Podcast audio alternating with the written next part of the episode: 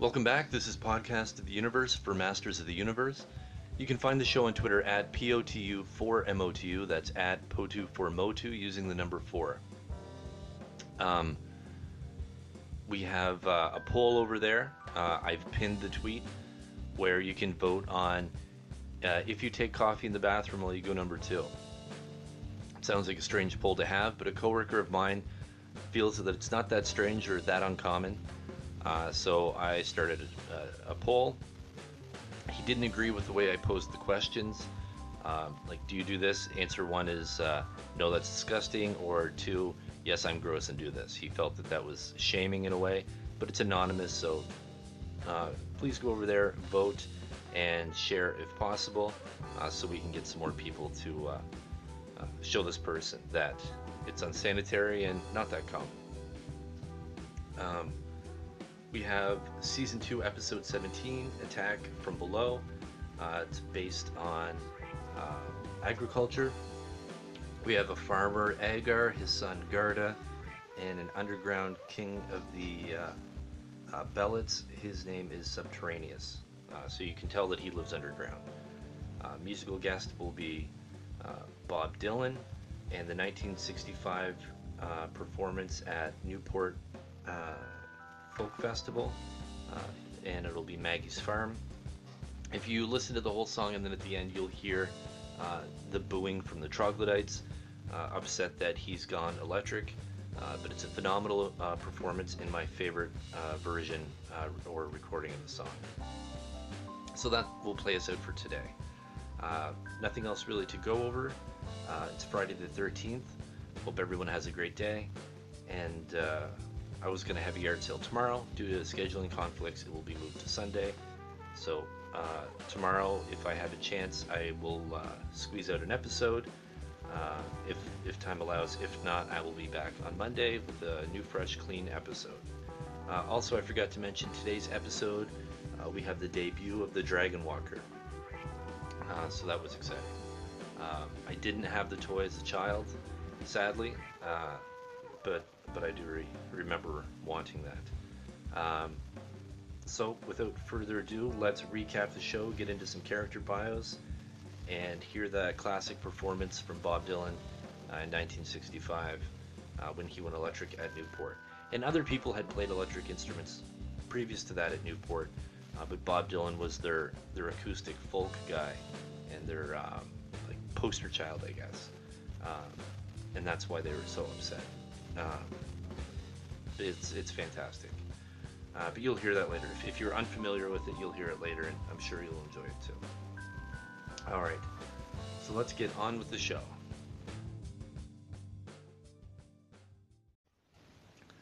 Today's episode, Season 2, Episode 17 Attack from Below. Teela and Orko are admiring fields of crops planted by Agar, uh, the farmer, uh, and his son Garda. Um, they are complimenting him on uh, what a wonderful job he's done in raising all of these crops. And his son Garda asks uh, Orko to perform a trick. Orko juggles some berries and then eats them and says that he's made them disappear. Uh, Orko and Teela then are on their way. As they leave, uh, Teela grabs some corn uh, to have later for supper. Uh, all of a sudden, the ground begins to shake and crops are disappearing uh, large sections just completely disappearing from the ground. And as they run away to escape the uh, the rumbling, the ground swallows up Teela, and Orko doesn't see where she went missing. Uh, Teela has fallen into a tunnel where she sees underground people uh, collecting the crops and loading them up into little uh, little cargo cars, and she knocks a rock and creates a noise. Uh, she's discovered and then captured. Meanwhile, Prince Adam, Cringer, and Man at Arms are fishing. Orko finds them, tells them that Orko disappeared. Or sorry, Orko tells them Teela disappeared. So Prince Adam and Cringer turn into He-Man and Battlecat, uh, and Orko brings them back to the area where she had disappeared. Battlecat begins digging in the ground when he falls through, and He-Man says he will investigate with Battlecat and asks Man at Arms to stay above ground uh, to keep an eye on things in case he's needed there. So He-Man uh, jumps down with Battle Cat as they're walking through the tunnels. uh, which are basically a, a maze of tunnels. Uh, there's a trapdoor that he falls into, and while he's in the hole, um, the underground people are called Belots. They begin approaching Battle Cat, but Battle Cat scares them away, and He-Man is basically able to punch holes in the rock to climb back up out of the uh, hole he had fallen in. Um, so Teela is with Subternius, the king of the Belots. Um, Subternius is watching He-Man on a uh, crystal ball type device, and Teela says that they would help the Belots, uh, and he says he doesn't trust anyone from above ground. So as He-Man continues walking with Battlecat through the tunnels, a Belot tank begins following behind him, causing a, by, uh, cave-in by shooting the ceiling. Uh, He-Man kicks his way out of the cave-in, and then uh, he and Battlecat find the throne room and uh, Teela. He says he's there to rescue Teela, but she tells He-Man that she wants to stay there and try to reason with Subternius, saying that he's not evil, uh, and she wants to reason with him. He-Man complies, but says if anything happens, uh, he will come back and Subternius will pay. He-Man tells Man-at-Arms uh, that his daughter wants to stay back and try to reason with him. Uh, Man-at-Arms uh, has the reaction that his daughter is incredibly brave and intelligent, and he respects her decision. Um, when there's moments like this, I find that the show seems very progressive, um, because I it's not often in uh, older older shows that uh, you know other shows Teela if she was caught they may not say she's intelligent brave strong things like that um, so I think that that's that's pretty cool because this is an old show, um, and it's uh, it sticks out when things like this happen. I find um, I find there's a lot of moments in the Masters of the Universe series. So anyway, uh, Teela is back uh, with Subternius trying to explain that the Belots do not have to steal food and that the Eternians would gladly help them out. Subternius tells them tells her a story now, when he tells her the story, he doesn't use names, but the viewer sees a flashback. What happened was many years ago, their crops had failed, uh, so they went to people above ground for help, and they were enslaved. But in the flashback, he's not mentioned by name. We see that it's Skeletor and his henchmen uh, who enslaved the Belots. They didn't share their crops; they just simply enslaved them and forced them to work the the fields. Uh, so after this uh, had happened uh, Subternius organized a rebellion, and they escaped and went back underground, vowing never to trust anyone above ground again. Uh, he also says that, in fact, he is planning an attack on the uh, surface people to steal all of the crops. And while this is happening, uh, Man at Arms and He Man are telling Agar and the other farmers to leave the area until they can get everything calmed down and that they should be able to return shortly. Agar's son Garda uh, would like to help, but his father Agar says that he has to wait until he's older and he's just too young to help right now. Um, so while they're talking, the Be- the Belots begin attacking, uh, and they have a lot of uh, these little tanks uh, that we saw earlier, and combines and other equipment uh, to steal the uh, crop reserves, the ones that are stored away.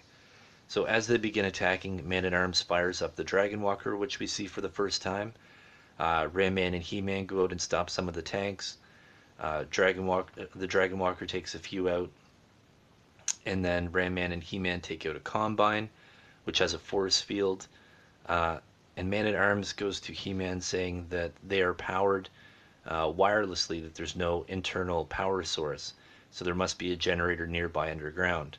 Uh, so He Man goes underground to search for the generator, and he finds the doors where they're located, and Subternius is there.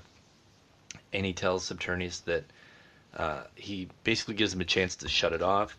Subternius says no, and He Man destroys them, uh, the generators, by shorting them out by touching them together. Uh, Garda has snuck in and starts yelling at Subternius uh, for what he's done. And Subternius grabs him and says that he will flood all of the fields and ruin all of the crops. Um, and that uh, he won't let the above ground people enslave them. Garda says, My father uh, would never enslave anyone. He worked hard, he values hard work, and that's not something they would do. Uh, so they reason with uh, Subternius, and he sees the error of his ways, and he believes them, but he says, It's too bad because the flooding has already started and I can't stop it. Uh, things are in motion that he can't. Um, he can't uh, pull the water back. So He-Man runs out.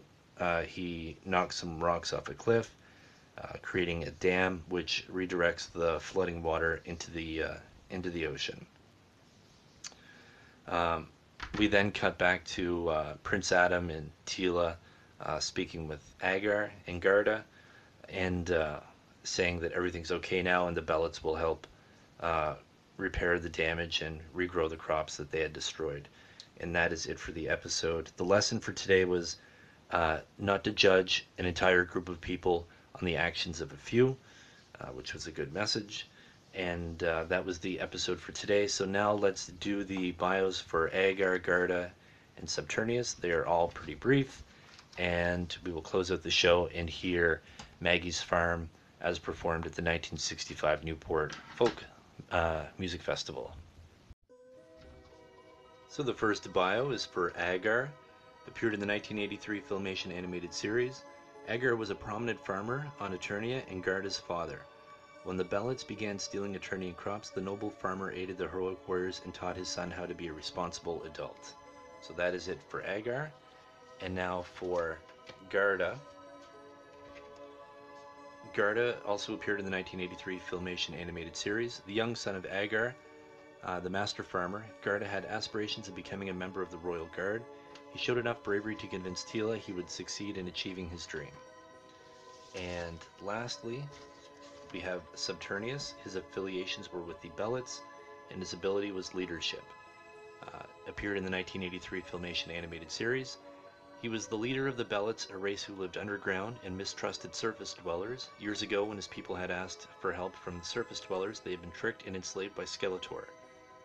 Subternius had led a revolt against Skeletor and freed his people, but now he believed that all surface dwellers were cruel and therefore felt justified in stealing food from them to feed his own people. Eventually, after He-Man and Teela taught him that not all surface dwellers were treacherous and malevolent, Subternius had a change of heart and worked with the farmers on the surface to share and replenish their crops. So, that, that might be the quickest three bios we've ever had. So now let's close out the show. Thank you for listening to another episode. Find the show on Twitter at POTU4MOTU. That's at POTU4MOTU. Um, and while you're there, please vote on a poll. Do you poop and drink coffee simultaneously? You probably don't, but even still, I'd like your vote. Uh, help me prove a point, or, or you can prove me wrong. It is anonymous uh, since it's a Twitter poll. Uh, your participation is greatly appreciated.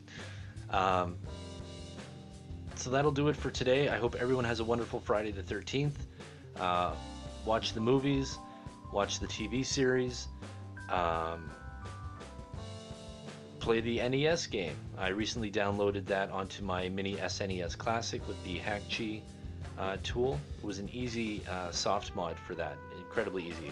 Uh, if anyone has the NES or SNES Mini, uh, I did both uh, using the uh, Hakchi app, or not app, program. It was very easy.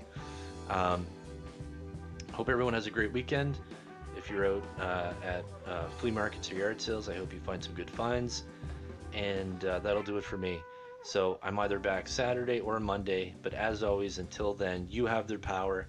Put your hands together for Bob Dylan at the 1965 Newport Folk Festival as he performs Maggie's Farm, my favorite version of the song.